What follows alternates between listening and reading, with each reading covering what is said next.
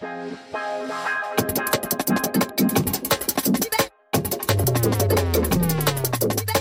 is Current K2T. Yo, this is Toby Colossus. Hey, this is Damien Enoch. And you are listening to the Think Breaks podcast.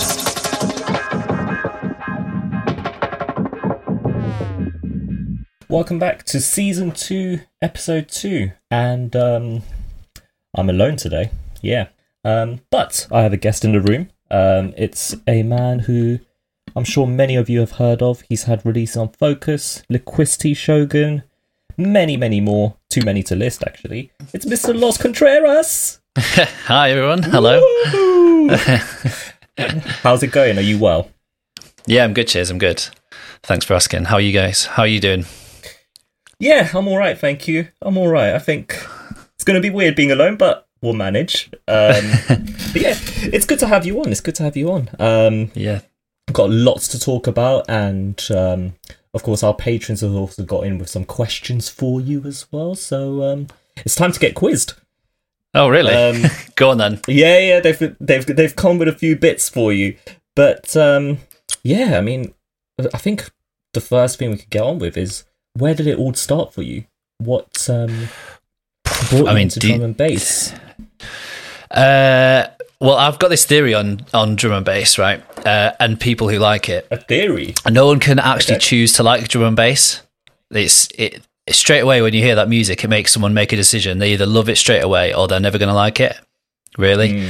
Um, and the first track I ever heard was the theme track to Lock, Stock, and Two Smoking Barrels in 1999. So I was Oh, about nine or ten years. I was about nine, ten years old, um, and my brother, who I had brothers who were six and seven years older than me, um, and they were into dance music, and we had decks as well. They had deck like terrible decks, but decks. Um, and Lock the Walk with it, Walk This Land by E-Z Rollers. Um, that's the tune, and I think they had that on CD single. And I used to be obs- absolutely obsessed. I recorded it on tape and used to listen to it on my Walkman. Didn't know that I was drum and bass. And then DJing, I used to DJ a lot of trance and garage and even house. And I was a bedroom house DJ from the age of like 14 to 16, maybe 15. And then I heard an advert many years later for Drum and Bass Arena. Um, and it was so I went to Virgin Megastore, that's something that doesn't exist anymore. Virgin Megastores are right throwback to the mid 2000s. um, and this bought, went and bought this drum and bass arena CD because just from the advert, those like Amen breaks and I was like, that's the music that I like. That's what I like. I just don't know what it is. Drum and bass arena, right? That's what I've been looking for. I know that feeling. yeah. Um, uh, so I bought that CD. I still carried on DJing house, and and every now and then I'd pick up a drum and bass record. And I was also maybe a little bit baffled why I couldn't beat match it sometimes to house records. I just had my records. so to me, when you're like an early teenager, when I was like 14, 15, because I had some drum and bass records accidentally, Yeah. I just didn't understand why I couldn't match certain tunes together. I was like, it's just impossible. I don't know why I can't do it. Um, I think it's because drum and bass is a lot more syncopated than uh, house and trance, for example, isn't it? Because you've got your steady four on the floor on every beat, whereas Yeah. drum and bass, you've got kicks on the offbeat and so on. which well, it's just the Could that have been BPMs are just way out. It's the BPMs are just so far out as well. You're trying to go match match something that's 120 or 125 to something that's 174. It's just never going to happen. Yeah, that's not gonna work But at you, didn't have the internet, and I didn't have like by this point my brothers were at university, so I was kind of like an only child in a house in the middle uh, in the middle of North Yorkshire Hmm. who just would uh, randomly get records from the local shop every now and then uh, Yeah. and and mixed them. So I was just doing my own thing, and then after getting the drum and bass arena CD. Um, I went on and there was like a website to breakbeat.co.uk, like the drum and bass arena. So I used to go on Oh, that yeah, yeah. website. There was a link in because I used to get the CDs and like read the sleeves and everything. Um, and then that's how I started to discover more artists, and I discovered High Contrast on that website, Pendulum. Uh, before the first album had come out, but they had like previews to those tunes, Logistics, London Electricity. So then I started picking up more records that were like that. Um, Right. I was still buying house records. By the time I started university, I had a bit of both. Um, and I was both a house DJ and a, a drum and bass DJ, kind of. But then this was absolute fate. I had a housemate. So I, I moved into a house, uh, a, well, a flat and it was a mixture of people from different universities Oh yeah, um, with the, all different ages. It was one of those. Um, And there was just one other guy out of the six of us, and he was a liquid drum and bass DJ. And Oh, I went the the first day I moved in, he wasn't there, but his decks were in the kitchen. He'd set them up for a party the night before, and I went through his records. I was like, "Oh my god, Calibre, Hypnotize." Oh, London Electricity, Strangest Thing. Like, oh, I was like, I love these tunes. And then that was it. Like, I was just, that we just skipped uni all the time, or I only had two, uni two days a week, and we just DJ'd drum and bass all the time. Is this a liquid producer Yeah. that we all know, or just a just a guy No. who just DJs? He's an absolute waste man. Uh, so it's like he's, he's one of those people who just went missing from everyone's life and then came Oh, back two yeah. years later. You're like, where have you been? I noticed at the start you were saying how drum and bass is pretty much one of those things where you either either love it or you end up hating it. But yeah, do you not think that now that the genres become so diverse because you've got all these different styles like neuro and you've got your liquid, you've got your jungle, you've even got dance floor people doing halftime, etc., etc. Do you think that's not as true anymore? kind of. Um, I, I do think there's an element of people liking drum and bass without realizing. Um, I mean, yeah. I, I think maybe case in point, I kind of was that. I have the CD for DJ Marky um, and XRS with Stamina, LK, Carolina Carol Bela. I thought that was like a garage tune because that just sounded course, like yeah. the garage tunes of the time. It d- didn't sound like anything that was drum and bassy. It had summer vibes. It sounded like Lonyo, Summer of Love to me. I was like, Yeah. yeah, just a really cool tune. Uh, and I think that you do have that element of a lot of people liking drum and bass without realizing. Um, Hmm. I mean, there's a night in Leeds called High Rise. Uh, well, yeah, when we had nights, really big night, and they do big nights in Bristol. And you'll see a load of faces in the drum and bass room, love absolutely loving it. And I never see those faces at the other drum and bass nights. And I was, and you could even get a taxi back with some of them and go, yeah, yeah, yeah, that was a really good night. What sort of music do you like? And and I'll go, do you like drum and bass? No. Which room were you in at High Rise tonight? The big warehouse one. That was drum and bass all night.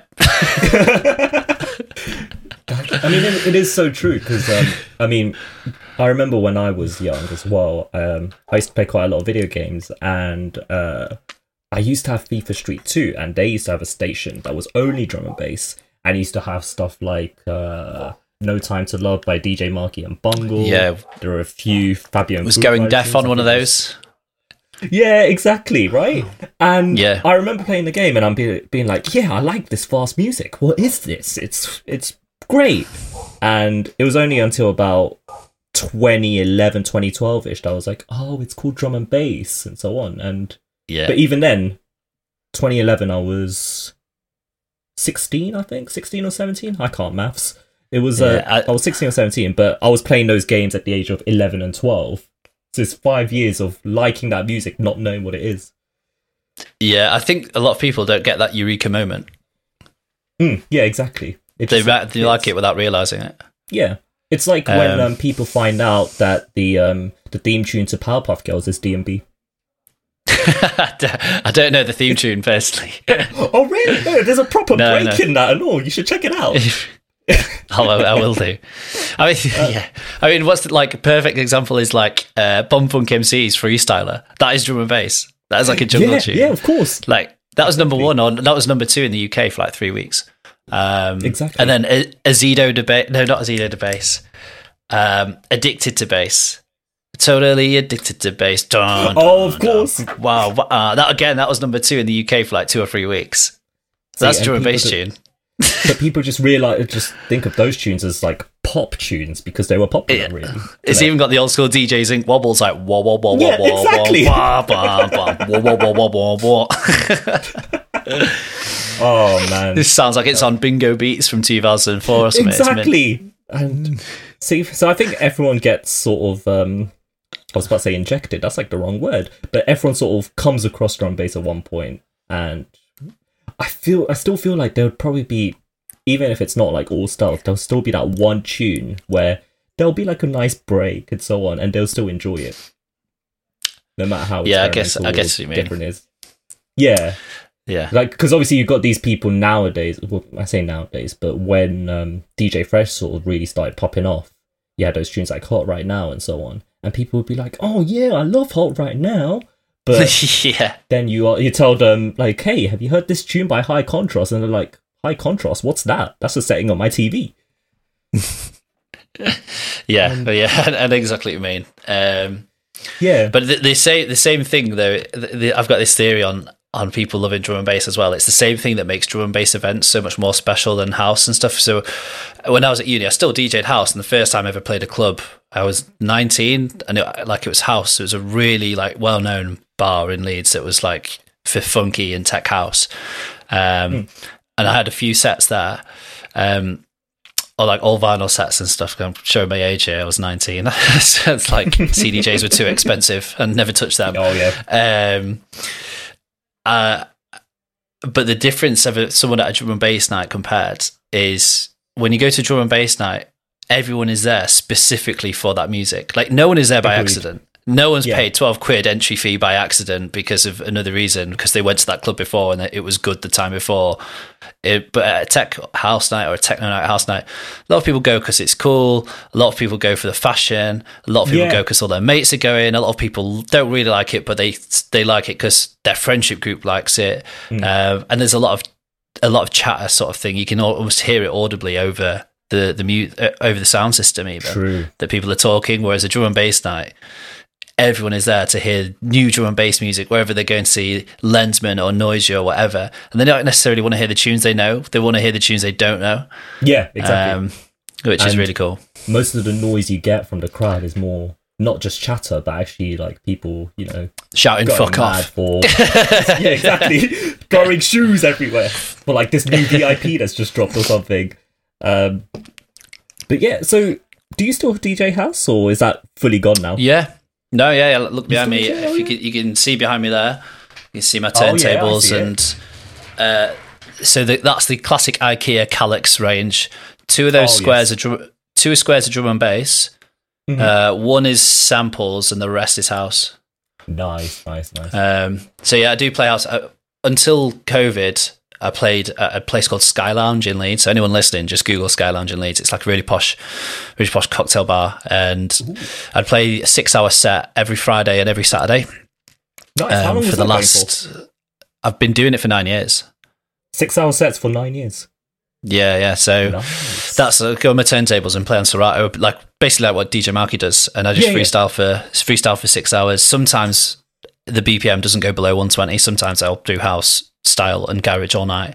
Then sometimes it doesn't go above 110. I'll play like early 80s disco, R and B, old school hip hop, um, just whatever I'm feeling. It's such a long time to play that you just just go through all the tunes Yeah, you- you fancy playing and you can really go Uh, deep and really just show off what your taste is all about, basically. Yeah, and and like the aim of the game because when I first started doing it, I was like, "What am I going to play?" I got asked by like as someone I used to work with in a restaurant when I was a waiter. He was my supervisor, and he became the bar manager of this new bar. And when it opened nine years ago, and he said, "I need a DJ for New Year's." Hmm. Uh, can you DJ? And I was like, at the time, he used to do drum and bass sets for fifty quid, and I was like, "Yeah, fifty quid an hour."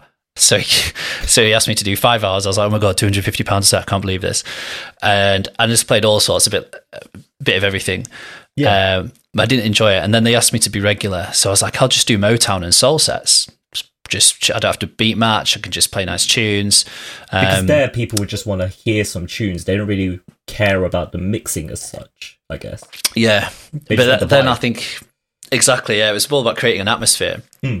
But then I just started to experiment more and more. Every every few weeks, I go, "Oh, I'll try like this." I'd maybe discovered a new genre of music I didn't know, like early '80s grooves or rare grooves or early '80s disco or something, or some '90s R&B tunes I'd forgotten about, and I'd like throw a section in, like a new 45 minute section, Oh, and see what the response was like. And people were like really digging it. I was like, okay, I'm gonna have to build on that. So I've got all these different playlists for different things. Like I could do a full night of the early 90s R&B. I could do a full night of 80s disco. I could do a full night of rare groove. I could do a full night of Motown. And I could just then now mix and, mix and match and beat match the full night, uh, going between it all. Um, so it definitely improves you as a DJ, but it, it makes it more more interesting. And like I always see the main aim is making people go, to visibly nod along and enjoy the music. Like Yeah. it's almost like a nostalgic sort of, oh, I remember this tune, but not enough that they want to go mental. Yeah, I get what you mean. Just like, you know what I mean? like a happy sort of, oh yeah. Yeah, exactly. Return of the Mac, that sort of thing. Yeah, yeah, yeah. like the classics that would get Yeah. any sort of like family party going.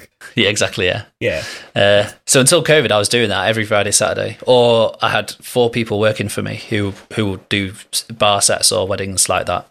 Nice. Um, and I assume so- that's obviously once, hopefully, this arises soon, but you'll be back on it with the six hour sets. hopefully, yeah, yeah. I did one one secret set there in July, and that was when Leeds United won the league, and I did the secret party. Oh, they yes. had their party in the Sky Lounge, so I did the party for the players, Nice. which is pretty cool. So, So I got some shout outs from the players. hey, nice. walking home with that nice and proud. yeah, Um, so I have to ask, obviously, because you, you've been doing six hour sets, but the radio show which you host is that's two hours, I believe. that's that right. Yeah, yeah, two hours. Two hours. Do you do you prefer doing like one hour, two hour sets, or is six hour sets like where it's at for you? Because I know they're both I- I- very different. but- Yeah, I've, I've, people have often joked uh, about me that if if we could do if Loz would if we didn't want to have other DJs on, Loz would do a six hour extravaganza. That's like something people Yeah. have joked about before. Loz would just play all night if you if you left him on the decks, which is true. I probably would. Aim Shacks Yeah. definitely would, but I do like longer sets. Drum and bass, two hour sets, brilliant. Um, Maka and me have done a few at Liquicity, um, and you do get more more freedom and more time. An hour is can be can feel really limiting, especially in a drum and bass set. Um, so it's drum and bass. My optimum time is probably two hours. I'd love to play for ninety minutes to two hours. Um, but to be honest, six hours, mate, it's a long time to stand at anything. Like Yeah, exactly. just just you get a bad back after four. True. That's actually true. Yeah, of course. Yeah, got got to put a long tune on and go for a walk. Yeah, exactly. Just put a techno tune that's eight minutes long and then just head off quickly. I, I put Sugar Hill Gang, Sugar Hill Gang, the fourteen minute version Oh, yes, of, of uh, Rapper's. Delight. Of course. Yeah, that's my that's my go to. or even um, oh, what's that other one? When the going is smooth and good by William on on Yaber. Do that as well. Yeah. That's twelve minutes. Yeah, yeah, that's true. Um, so I, I obviously you brought him up, but recently you've been doing a lot of music with Maka. I mean, you had the Yeah. album on Focus in 2017, I believe. Better Days. Yeah, yeah, uh, Yeah. Better World. Yeah, yeah, 2017. That's well, that's it. Sorry, my bad. Going back. Um, how did the link up with Maka start? So we met at a night. It, any of the like old people who like old heads in here used to listen to Liquicity in 2012ish time. Um, Might remember a guy called Hoster. Um, He used to be on like yeah, Mr. Suicide Sheep and those sorts of channels. So he was. Um, uh, I had a mutual friend with Hoster Hmm. in my hometown, but I never met him. Um, and then because of tunes and like linking up online, Hoster got me a set in Newcastle. He was at uni in Newcastle, and there was a big night there called Audio Asylum. Um, and that set turned into a monthly residency, which is wicked. And Hoster on the side was talking to Maka and doing collabs and stuff with him. And he invited Maka up. I think they did a set swap. Like he did a set in London for Maka's night back in 2011 or something. Yeah. And Maka came up to Newcastle. Um, and they all wanted to party really hard, like all the Newcastle lot. And I was, I just wanted to go to bed. we, we, we were back at five, like back from the club at five. I was like, you know what, I'm gonna go see my missus tomorrow. I just want to go to bed. And Maka was exactly the same. So we stayed in Hoster's flat, and everyone left us, and we just started chatting about music and ideas. And um, it was Maka who said, he's like, mate, with your sampling. Like and your ideas, like uh, uh, my drums, like we could make some really good tunes. So I sent him one idea, a piano thing, and that became our first tune called "Always Yours."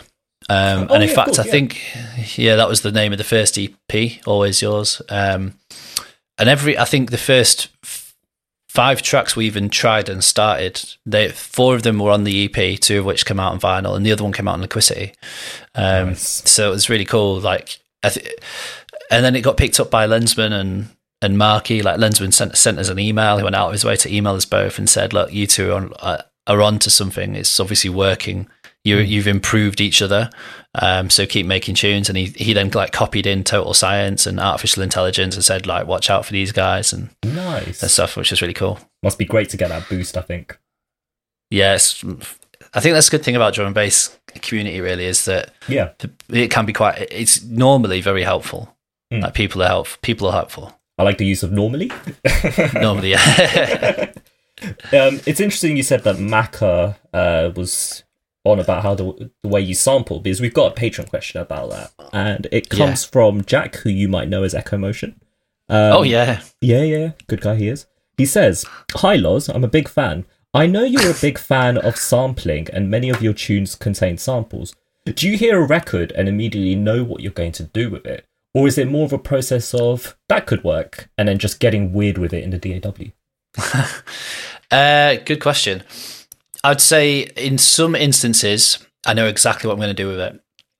I can hear it straight away, and I'll I'll go through. I might, I might find a soul tune, and then I go, "Oh, that's a really nice intro," and then I'll just keep listening through it and go, "Oh, that bit after the first chorus as well." And then there's maybe an outro bit, and I go, "I've got three 22 second potential hooks there. Like I might only need five seconds of one bit. Five. I go, I can make a 22 second loop out of this bit, a 22 second loop out of that bit. Um, and that's the case with Baby It's You. That's like a series of 22 second loops from a track. So I every going two to twenty, ask you about that. Yeah. uh, it changes every two twenty, every 22 seconds. So even the bass line, it's it's a new baseline. It, you could take each 22 second bit and multiply it and make one track if you wanted to. But it's kind of like four. It's if you listen to it again, you'll it's like lots of bits. Um, but then there's tunes like Disco Kiss where um, it's a rare groove tune by Starview called Body Fusion, Mhm. and I wanted to sample. I heard the bit. It's the vocal in Disco Kiss where this guy's like, "I wanna kiss you," and the strings are going na na na na na na na na. na. I was like, I really like that bit. Mm. I'll see, and that was like, see what I can do with it. And then I discovered the intro strings that I hadn't really considered, and then I actually made the tune out of the intro strings, and then the vocal bit that I was originally interested in became the hook that came in later. Um, so yeah. So to answer his question, I do both. It's both. it's both. yeah. It's interesting you mentioned Baby It's You because I think that was the first ever Loz Contreras tune I actually heard myself because I got into D&B quite late. So I was always curious what that sample was. But I still Uh, don't it's know the the sample. It's the Masqueraders. It's the masquerade. It's by the Masqueraders. I can't remember the track, uh, but the the song. Um, I don't think their version's the original. I think there are lots of versions of that track, um, and the Masqueraders one is particularly good for sampling. Um, it was actually kind of co-written with someone else who, um, I don't know if I should say. So there was, I wrote it with somebody else um, called Snakehips, and you may have seen on on Liquicity. I did remixes for this guy uh, called Snakehips. Um, I did a remix called, for a track called "The Years," which was probably the first Liquicity tune that everyone really liked of mine. And uh, he was he used to be based in Leeds, but I never actually we never crossed paths. But we were on we had each other on Facebook, and he posted these hip hops idea ideas and samples and I started talking to him in like 2011 or 12 and I was like mate you actually sound like DJ Premier or Jay Dilla like you're amazing. Um, I'd love to remix your stuff. He had no followers on SoundCloud. He had no likes on Facebook nothing. So I did two remixes for him because he li- he liked drum and bass he liked Mutt he liked Lenzman and that sort of thing. So Yeah. uh, I said, I'll drum and bass your tunes up, put them on your SoundCloud as free downloads, and you can get more followers. And that was the whole thing. So Liquicity directed people to his SoundCloud. Um, he then linked up with another guy, um, and we'd started this "Baby It's You" idea. So that's where that sort of hip hop element in the middle comes from. I thought so, yeah. Yeah, um, and he's gone on to have a UK number three with "All My Friends Are Wasted." That's why I know. Da, da, da, da. yeah, man. So like he's big. He's made tunes with Anderson .Paak and like everyone. Zayn Malik, I think, from uh, One Direction. Yeah, I was going to say, I'm sure I Yeah. recognise the name Snakehips. That's actually. So Yeah, you can actually say you were responsible for his success. no, definitely not. His talent was responsible for his success, but but I could say that I was one of the first people to find him. I could Yeah. probably say that. Call yourself a Um, tastemaker. I, w- I would say probably I capitalized on his talents. That's let's say that. uh, but yeah, he did a little bit of that tune. I think maybe he found the original sample and he was like, "This would be cool." Like, and- and he had he called he called the sample idea. I remember actually it was in my Dropbox. Check this, bruv. That's what he it was like. Loz, check this, bruv. um, and then I made the tune, and I said I want to do more, like with the tune. And he said I actually can't work with you anymore because I've been signed, and you got to take my name off anything that you do with me. Right, because they must have had So- like a really strict uh, contract as well, wouldn't it? Yeah. Wow. So there's a little nugget of Such an information. story. I would have never guessed that. Would have never guessed that at all. No, that's actually Yeah. really cool. Uh, but it's interesting because obviously he's got that whole hip hop influence, and I think I know you said he likes Lenzman Mutt as well. Who a lot of people when like I know I do, but if I have friends who like hip hop and I want to introduce them to drum and bass, I would send them Mutt tunes like Advanced Money, Lenzman Yeah. tunes, and so on because it's like the classics. They they've got that hip hop knowledge. Have you found Yeah. yourself?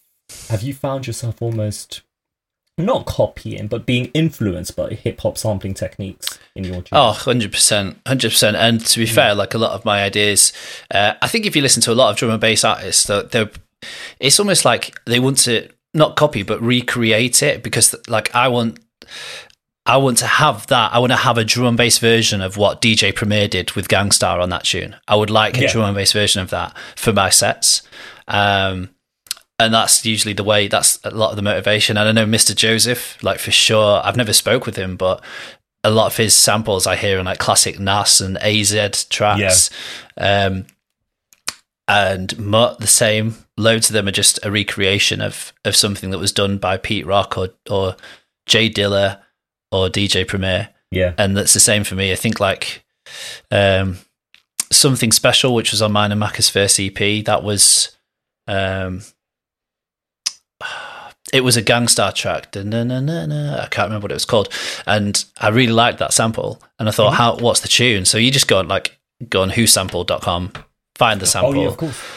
and then make a new thing from it because he didn't use any of the vocal samples in that tune but i was like oh, i like quite like the vocal hook and i'll use that um, but it's a good it can be a good source of finding samples because these people these producers dedicated their life to sample hunting Yeah, and crate exactly. digging uh, and had access to records that i'm never going to be able to touch um, so to not look and listen you're just doing your own legs in really Yeah, exactly.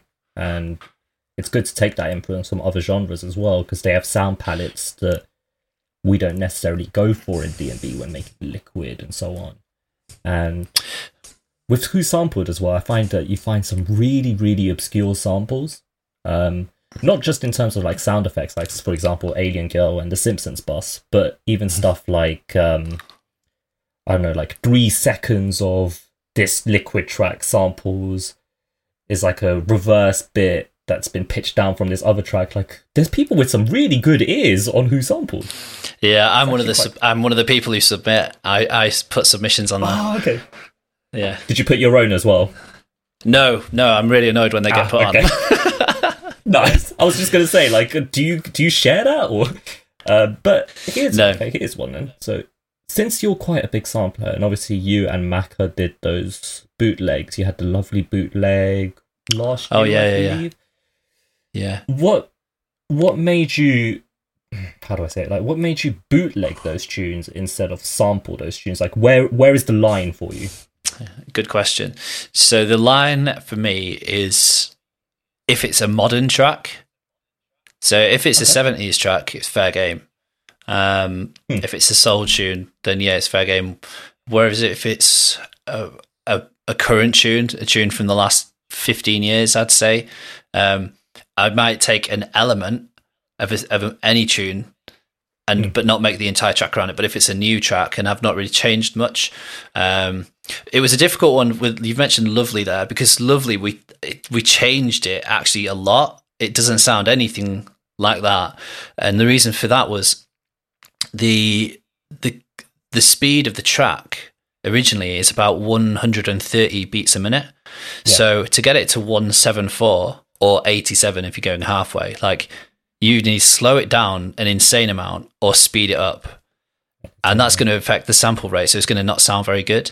So to achieve the beat matching, what I did was I played it on Serato as a, as a vinyl. And instead of playing it on 45, I played it on 33. And slowed it right down, Oh, and literally okay. just beat matched it with an Amen break on a loop until I got it to 174. And then I recorded that, and then I needed to check what key that would be in because it might be in between keys. Because you Of don't course, know. yeah, yeah, of course. So I found out it was very close to. I used the harmonic wheel. In fact, I got it right in front of me here. Harmonic wheel. Very nice, very nice. Uh, extremely close to B minor, 10A. So all I had to do was then move it by a few cents, um, not as opposed to a semitone. Okay. And I was like hitting the hitting B and going right, yeah, cool. Now I've got it. And then we built the track around around that. Um, tried not to use too much. Well, to be honest, there isn't a lot you can use because it's got drums and stuff. So they took the bits that were good. Um, and then it was the decision: do we just do it as a bootleg, free download, or do we try and get it on a label? Um, And I think Integral said it was a bit too bait with the sample, and I thought, well, that's that's a Right. sign then that we should just put it as a bootleg. Um, and then the other ones, again, it's they're just like oh, usually like old ideas I've got sitting on the computer. The Maverick Sabre, um, Jorja Smith. Just thinking, oh, it'd be nice to Ah, have okay, a drum and bass version of that. very recent tunes. Because I guess those are Yeah. sort of tunes that you can play in a club as well, and Yeah, exactly. you know yeah. you'll get you'll get a response from both the casual listeners as well as the really deeply ingrained ones. yeah, And yeah, exactly. that puts me onto a nice topic though. I think over the last maybe two or three years, I think since like I mean the earliest example I can think of, even though it wasn't a bootleg, was um, when Benny L did Police and Helicopter. What's your thoughts on like the recent almost surge of bootlegs of all different kinds of modern tunes, uh, theme tunes to shows? Because obviously there's been a massive growth in those. Some, Yeah. obviously, some in that kind of style, some in different kinds of styles. I guess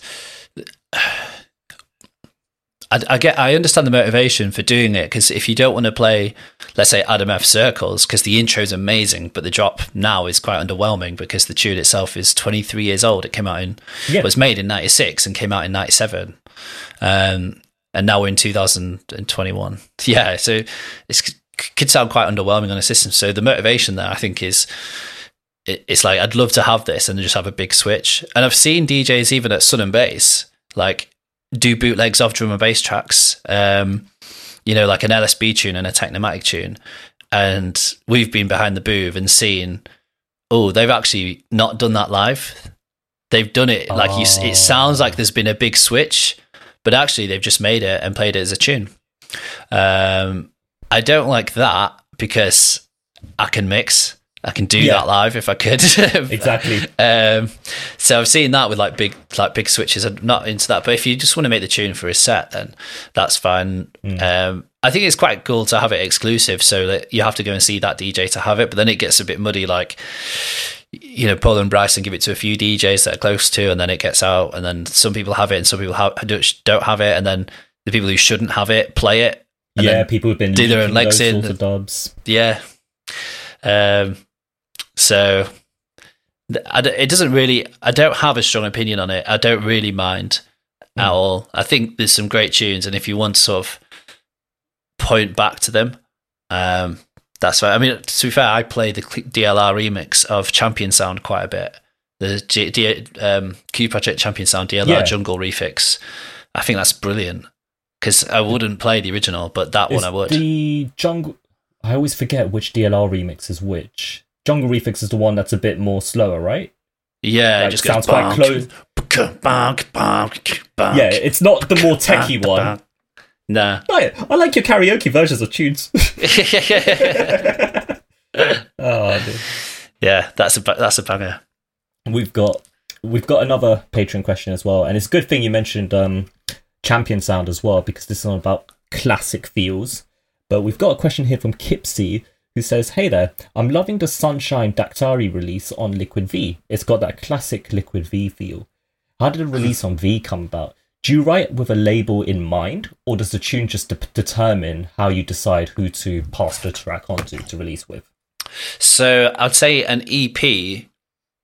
We might write an EP for a label based on the first tune. So the first tune is a tune that we're not thinking of anything. Uh, You just have an idea and you start writing the track, but then you think this would be great on Spearhead, or this would be great for Liquid V, but it, it it's not going to get signed unless there's another track to go with it. Um, And Sun, Sunshine and Daktari was was case in point. We've been sitting on the Marky co- collab from about August 2018. And you're just like, what do we do with these tunes? Like, what does anyone do with these Marky tunes? And Yeah. we had the Sunshine track boxed off. Again, again, the Sunshine track was done probably a year before it came out. Um, and it's just trying to find that home. And then Brian's there saying, you need to do another tune. We need to do another tune for it. And then I'll, I'll put it as a single. But I think we'd been working on other stuff, like maybe for Spearhead and, and Focus.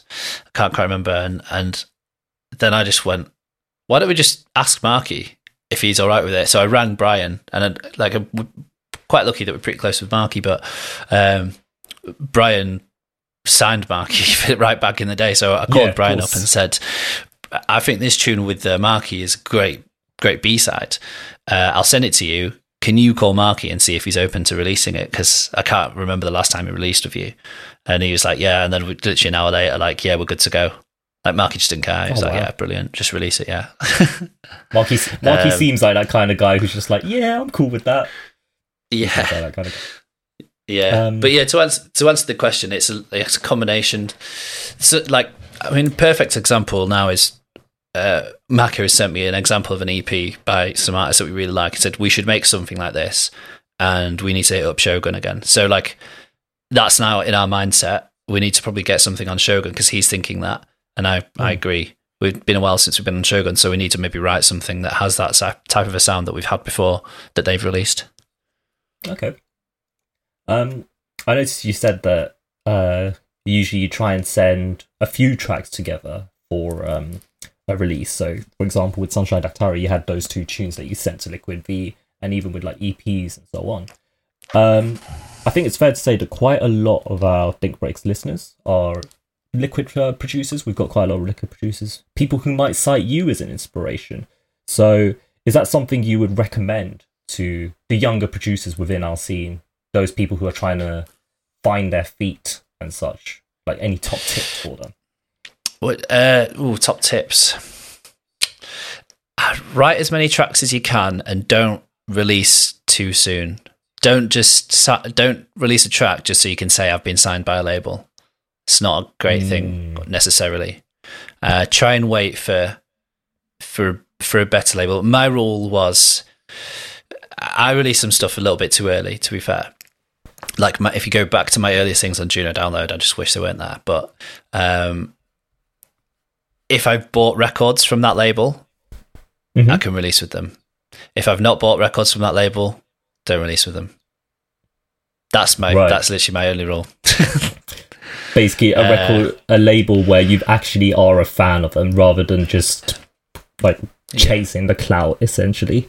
Yeah, and it feels great because when you get that, where, where, if it gets pressed on vinyl and they send it to you, you're like, oh god, like I can put it in my record collection behind me along with the other Focus Records bits or Yeah. the other Spearhead bits that I've got. Um, so it's it's a nice feeling doing it that way because you can sign to God, there's thousands of labels, isn't there? Mm. Um, so I would say try and stick to the ones that you're actually a fan of. Don't just have a release just to have a release. Um, That's fair. yeah, and then uh, yeah, I'm trying to think of other bits of advice. Really, uh, be really active on socials if you can. I'm terrible, um, Same. so if you can be more active on social media, that helps. Um, I now only use Facebook for drum and bass. Um, all of my best friends, my wife, everyone, that no one's on social media anymore. Some of them are on Instagram, but uh, none of them on Facebook. So I've just joined all of all the Facebook groups of drum and bass now, just to share tunes. And, and I've actually just started adding random people, and I message them, uh, and just communicate with people all the time. Um, reply and try and remember them as well. that's yeah. Oh, yeah. That's a fair point. Who are you again?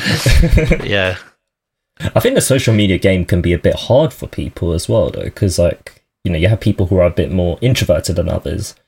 They might find it tough to, I guess, not always be a walking billboard, for example, but to constantly talk to this person about, hey, like you know, let's make some music together, or do you want to check this out? And it's definitely a hard game to play. I think.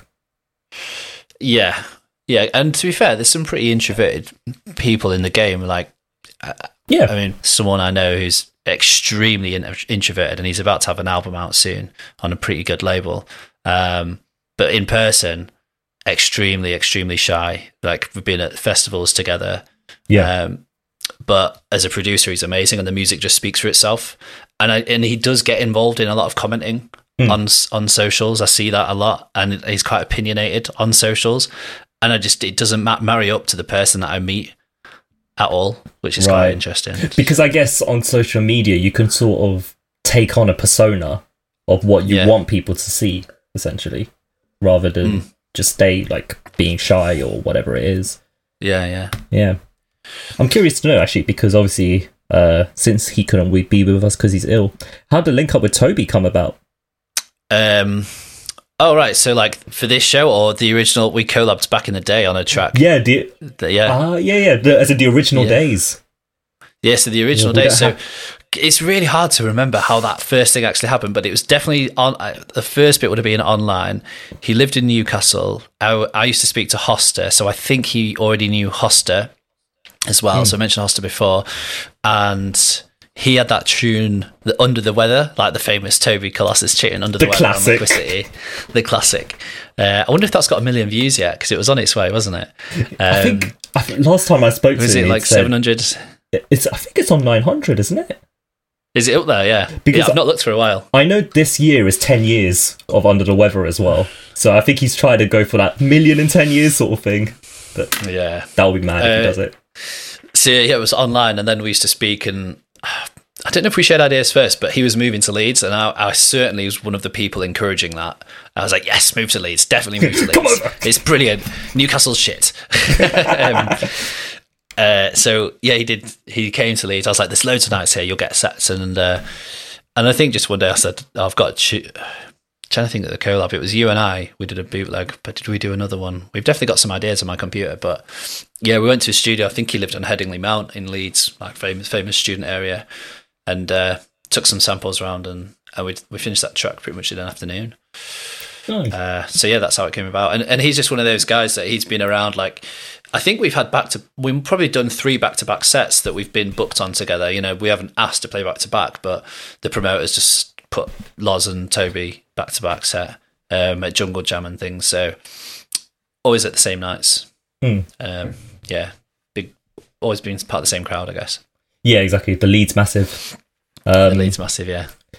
so obviously you've mentioned you took collab with Toby and obviously you can, you're co- collab with Macca a lot. Um, what is it about collabs that you love or what do you look for in a good collab to work if you're if you're collabing with someone new?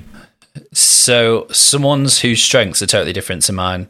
So like if someone s- says, "Oh, I've, I've started an idea, I'd like you to work on it," and they've thought of me because it sounds like a Loz Contreras tune, um, Yeah. like it, like it's got a disco sample in or something like that, and they send me it. I kind of I don't really like that as much because there's nothing there for me to do. You've done you've done the Los part now, so what's my part? So now they can just focus on doing their own part as themselves as opposed to as yeah you. yeah so it's when people have totally different strengths. So someone might do really good so mac is really good at drums and my drums are crap. So that's why now you don't see many Loz Contreras solo tunes. I think the last one was probably 2015 on Liquicity That's what I was thinking Um, about, yeah. yeah which was Tunnel Vision which was just when I sat down and made a tune in a night and I was like I like it. Um and I sent it to I sent it to a few people, and they were like, "Yeah, this is wicked." Like Marky gave really good feedback, and uh, but I don't have time to write a lot either. So that was the last time I did that. But now because Mac is Mac is a really good producer, um, Mm, yeah. if I made something by myself, it wouldn't sound as good. Um, so I don't dedicate. I'm not. De- I'm, and there's so many producers out there, and they're so dedicated, and they know so much stuff. And drum and bass isn't my. It's my passion, and I know it more than anything. But in terms of the time that I give it, I don't have that much time to give. I've got. a I do a full time career. Um, you know, I was a sa- until COVID, I was a sales manager of a sales team in a tech company, and uh, then I DJ six hours on Friday, six hours on Saturday, Yeah. uh, play football on Sunday. So where's your time for drum and bass and all that? You've only got like a couple uh, of hours a night, if if that. Yeah. So it so I speed write, Mhm. and that's why collaborations work for me because I can get some really good ideas down in a in a you know I could maybe get the basis of three tunes in in a night, and then I can send those to someone, um, and then build on it from there because I then don't have the time to see it through and finish them off. Um, But that, yeah, so my, I think my ideas playlist is just ridiculous on here. I guess Um, especially like um, with making music and stuff. I guess the initial ideas part isn't as long as the, the part when you have to sit down and tweak that mix down, tweak that snare, make sure the drums punch, and I guess with Yeah. a life as busy as yours, it's not possible to do that and be consistent almost. No, yeah. So the we do it in different ways, Macca and me, and you can probably hit tell some sound, some tracks that are more him and more, and then some tracks that are more me. Um, but I've been doing some sampling tutorials recently. I did a breakdown of some of the tunes, and like sometimes like Macca might only do the drums pretty much, and uh, but then all the production and all that time in there as well. Um, but then other times, Macca might make an entire tune, and he's he's got this phrase he uses. He goes, "It needs some of Loz's magic dust." Nice. so he might make it. He might make an entire thing, um, and all I do is add a vocal a cappella. Like literally, that's the one thing I've done. But that is the thing that's then made it signable or releasable to Spearhead or Focus, whatever they go. That's the Mm. hook. That's the hook that the tune needs. Um, so yeah, it's it's interesting. Okay, yeah, but that's why I do collaborations anyway. Uh, and I look look for someone that's got strengths that I don't have. right. And I guess those trends are usually production based, not sample based. Yeah, exactly. If you've got good drums and and maybe bass line sort of stuff, or yeah, cool effects maybe that I'd never heard of before, that sort of thing. Um, Yeah. yeah. I'm terrible though. Terrible at finishing tunes. Terrible at finishing collabs as well. Great at starting. Yeah. I'm just the same as you. It's just te- the stems just sit there in a folder and they'll just not be looked at for months and months. It's just the way it Yeah. is, really, when you've got so many collabs on the go, isn't it? Yeah, and something I've started doing now is um, if I got a load, of, I've got a playlist on my computer right here. It just says ideas, ideas house, ideas D and B, ideas hip hop, and the ideas D and B playlist has 650 tracks in it. Um, and these are things to sample, maybe just for five seconds, three seconds, or a full loop. Uh, So what I do is I, I power through, do a session of like just sampling things and b- bouncing down the 22 second loops. Um, I know people talk about 16 bars and 8 bars, whatever. I talk about drum and bass in seconds because I, I, I count forward when I when I DJ. I count forward. I don't count time backwards. I count forward. So I just talk about it in seconds. So I do 22 second loops, um, or 44 second loops that have all the different elements and changes. Almost like you if you downloaded a sample pack of of some producer and it was and I create all these elements and then I just bounce them out and I don't save the project. I just bounce the elements out and then add them to like another playlist I've got. Um, and then when I've got a bit of time, so like after this today, me and Macca got some things and I've got some projects. I'm like, right, I can just go through and just listen to these loops I've made. It's like making my own loop master sample pack. Um, Interesting. yeah, And that in itself would speed up your workflow, wouldn't it? yeah, exactly. And that, but then you can run a load of it through Mixed In Key, and then you can combine and, and change samples and pitch samples into different keys and go, this is really cool, but this is really cool. So a lot of the tunes now will have, I mean, Ghosts that was on Spearhead had, I think I sampled seven tracks, and the only MIDI on that was the bass line Yeah. and the, the drum. So, like, if you listen to Ghosts, every sound in that, every single sound is a sample from something. That's quite a nice way of having almost your own identity because those sampling techniques are yours and yours only. Like only you know what those seven tracks are, how to sample it like that as well. Yeah. Um, it's interesting though because obviously you've been doing more collabs and not as much solo work. Would you ever step up to do solo remixes since you've technically already got the parts there? So it's almost like doing a collab without really doing a collab. Yeah, potentially. Yeah, I don't really get asked to do many remixes, funnily enough, but yeah, I probably would. I guess so. Yeah. Uh, yeah. I never really get asked to do. it- To be honest, we get asked as a pair to do remixes. Um, because people So we more just do 'em used as a to. Yeah, I guess people are Yeah. more used to the Macca and Loz Contreras. That's fair. No, that's fair. yeah, and then there's tunes like uh, what was it? Yeah, Shine. It's funny when you do a remix as a pair because it- you can. mo- Once we both made a tune, we both started a remix separately at the same time. Mhm. So Maka downloaded the stems, and I downloaded the stems, and we both came back with something completely different. I was like, "Well, you've just remade the tune in exactly the same way and put a new break under it, and I've actually made a track and just only used their vocals." So it's Uh, so in the end, does it come together as you two merging your two projects into one? in that case, we just had to fight it out and decide whose was better. Nice. Yeah. But then other occasions, like sometimes Maka's like, oh, I've started the remix, they'll send it to me. I'm like, you basically finished it, mate, without even even touching it. And I'll just try and do a few little bits just, just so The I can feel dust. included. Magic just, just so I can feel included. Oh, man. no, I I can see that problem coming through with remixes as well as a collab. Like, at least with a normal collab, you can, um, you know, there's a lot of going back and forth. But remixes, I seem you probably have a deadline. And Yeah, yeah, usually since you've got already, yeah, and since you've already got an, a pretty much complete project, there's not a lot to go off because remixes can be done pretty quickly. I think. Yeah, and something I do try and do is like, but when it's a remix, I try to not.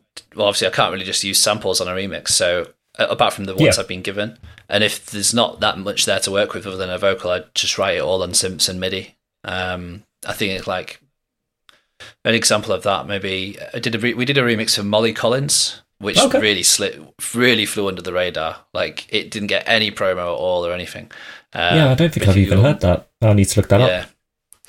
Um, totally different to the original tune, but that's just like me writing synth, like chords on the virus synth I've got, and some bits on I was going to um, ask, um, native are you instruments. are you very much a hardware kind of guy then, or do you prefer to stay within the box, so to speak? Uh, I tend to stay within the box, but I've got this synth here, and it's just nice to have um, organic sounds. So I do like to use. I do play a bit of keyboard, I guess, taught myself, and I just like Hmm. to write chords sometimes. So again, I, uh, other times I've sent. There was like a phase I had when I started sending Macca ideas, and I was like, "Oh, it just keeps changing it so much that I'm too attached to it." So um, this was like 2015, maybe 2016. I just started writing loops and musical loops. Um, again, just basically making a sample pack, saying this is a tune. I've not put any structure on it, but it has everything in it. Yeah. Do what you want with it. Do what you want with these samples. basically, like make make do what you want with this track, but it's got really nice chords. It's got a nice little lead bit. It's got an arpeggio. It's, it's got a bass line and and take it from there. That was something I experimented with like five years ago. Have a way of collabing.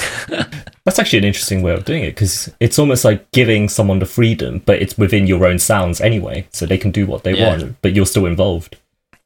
yeah, yeah. Might have to try that actually. Um, but yeah, it looks like we're coming to the end of the show. It's been an hour. It's almost been an hour now, which means time has flown by. Yeah. Um, but I know I uh, talk a lot, so apologies for my answers going on so No, long. no, that's all good. I think I think the listeners want that. They want to hear you speak. It's all about you here, not me. Um, but uh, for the sake of anyone who might not know where to find your stuff, uh, not sure what your socials are, would you like to give yourself a little plug? Where can listeners could find you? Yeah, just uh, I was used to say, just Google me, Loz Contreras. So! Loz with an L- uh, Loz with an L O Z, um, Mm-hmm. and then Contreras, C O N T R E R A S. But um, Google should fix your spelling if you get it wrong.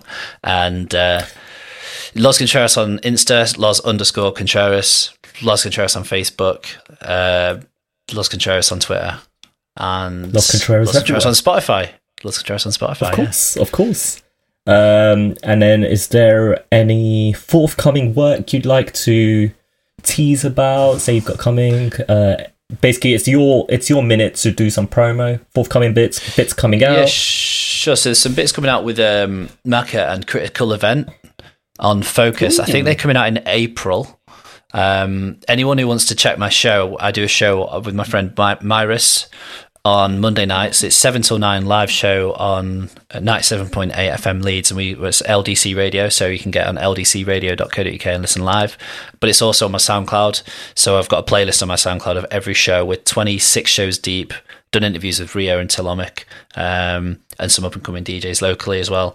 But if you go back in, in those shows, probably in the last five, you'll hear all of the new bits we've been doing that I've been doing with Macca. Um, there's an untitled one that I played two shows ago, or on Friday night, or something like that. Yeah, I played a new a new bit that we're hoping to get signed to V or Liquid V Nice. as well. Um, that's untitled, but I think that's one of the best tunes we've made in a while.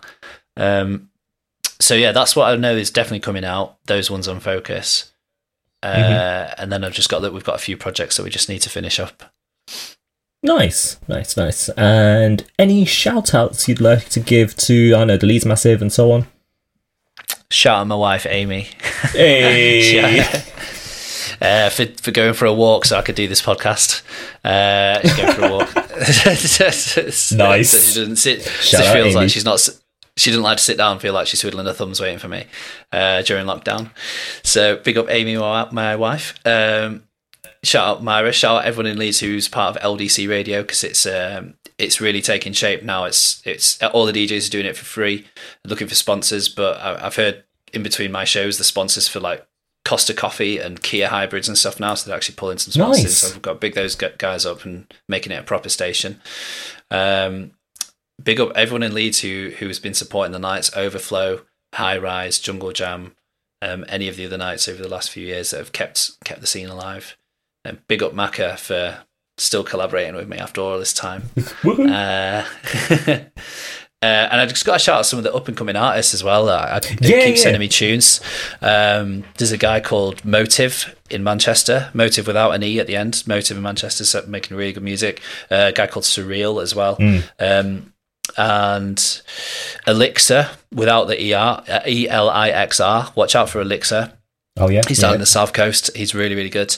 Um, I was going to say one more, just escaped me then. Uh, Artsy, who's had a tune on Gold Fat recently. Um, Artsy, who's down in Melbourne.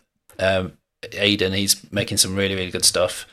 Um, so big up those guys. And there's, there's a few of us. I've got big up Fluidity as well. If you guys Oh, don't know yeah, yeah, Fluidity yeah. yet. Um, yeah, we've got a tune. In fact, there's another one. I've got a tune coming out on Innerground with Fluidity. Um, it's Nice. called Back to You.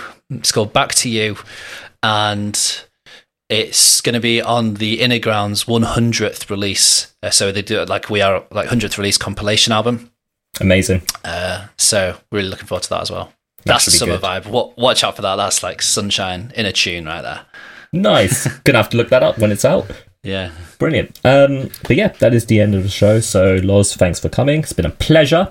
Um, if you, so for the listeners, if you want to leave a review on this episode and tell me how well I did as the only host, you go to podchaser.com slash digbreaks podcast. Uh, for patrons, um, by the time this goes out, one week after this goes out, you'll get to hear the afterthought, which will be me and Loz rambling about um, whatever Loz wants to ramble about. And um, yeah, apart from that, we'll see you next month. So look after yourselves, stay safe, and have fun. Peace. Thanks a lot. Bye.